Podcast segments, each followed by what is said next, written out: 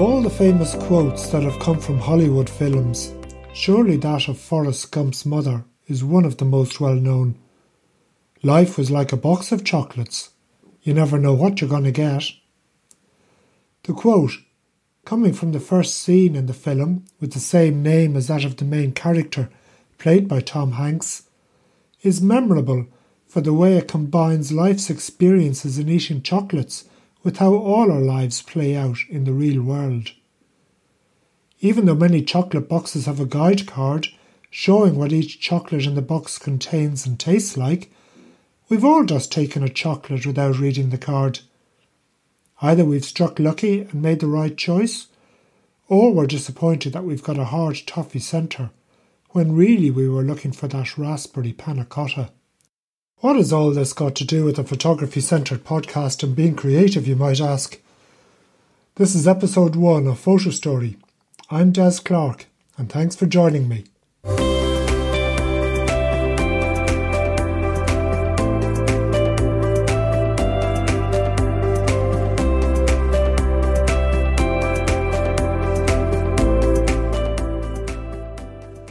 Given that this is the first podcast episode of Photo Story, you're as new to this as I am. First, let me introduce myself and what this podcast is all about. If you've come across the podcast through Apple, Spotify, Google, or another similar service, as opposed to seeing it on my website, desclark.photos, then you won't have had the chance to read the About Me page. As I have on my Instagram bio, I'm Irish, I live in the Netherlands, and I have a mountain cabin in Italy. So think of Guinness, Genever, and Grappa. My backstory varies from working in the insurance industry to running a mountaineering company for 16 years, guiding trips in the Andes, the Alps, the Moroccan Atlas, and beyond. Before I transitioned to working for humanitarian NGOs in conflict settings such as Sudan, Iraq, and Afghanistan. I was introduced to photography from an early age, with my father being a keen photographer. The first camera I remember him with was a Praktica, which he then subsequently changed for a Pentax.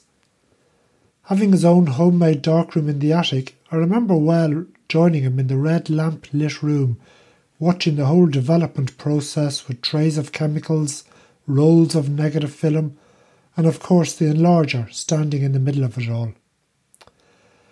I was a Canon guy starting off with the AE1 program, before eventually ditching all of the bodies and lenses for a simple point and shoot model. I still fight against size and weight, so I've now deep dived into the mirrorless camera system and am invested into the Fujifilm X series. I'm currently shooting on an aging but perfectly functional X-T2.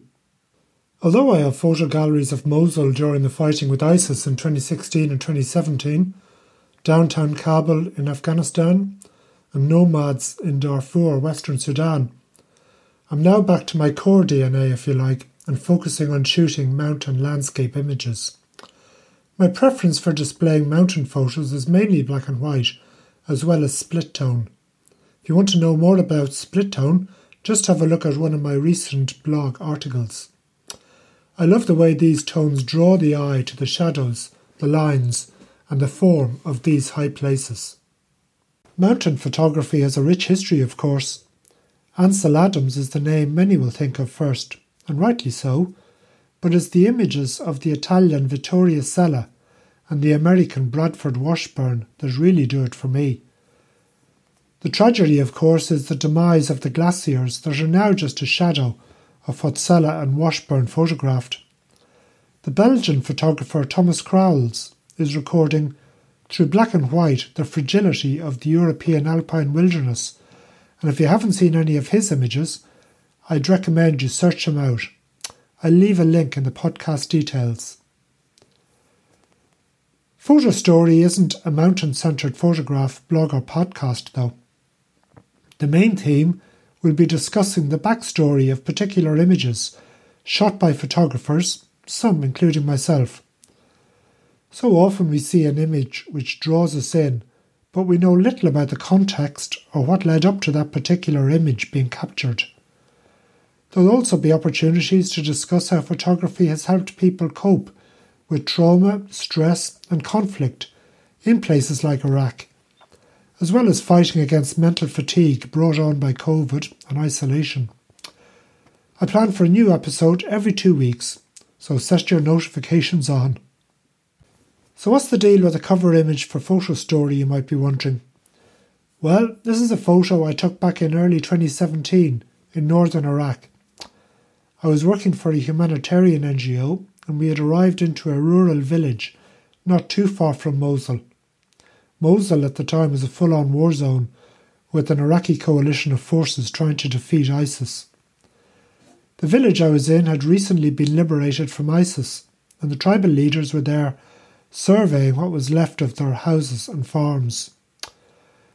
Smoking during ISIS occupation was forbidden, so one of the tribal leaders was enjoying his first cigar, but he was still somewhat nervous about being seen smoking it. The way he was protecting the cigar and the natural way of holding his hands behind his back drew me to take a photo of the scene, one that could be bypassed in any other context, but not this one. And that's very much what Photo Story is about discovering, reflecting, and engaging. And Forrest Gump? Well, without sounding too vague, maybe Photo Story will be like that box of chocolates. You never know what you're going to get, but it will be tasty. Thank you so much for listening to me today. If you think this podcast will be something that you want to listen to again, I'd be really grateful if you consider sharing it with others. And if something that I said resonated with you, or even if you disagreed with it, you can either leave a comment in the corresponding blog post or email me photostory at desclark.photos. Thanks again for listening and see you next time.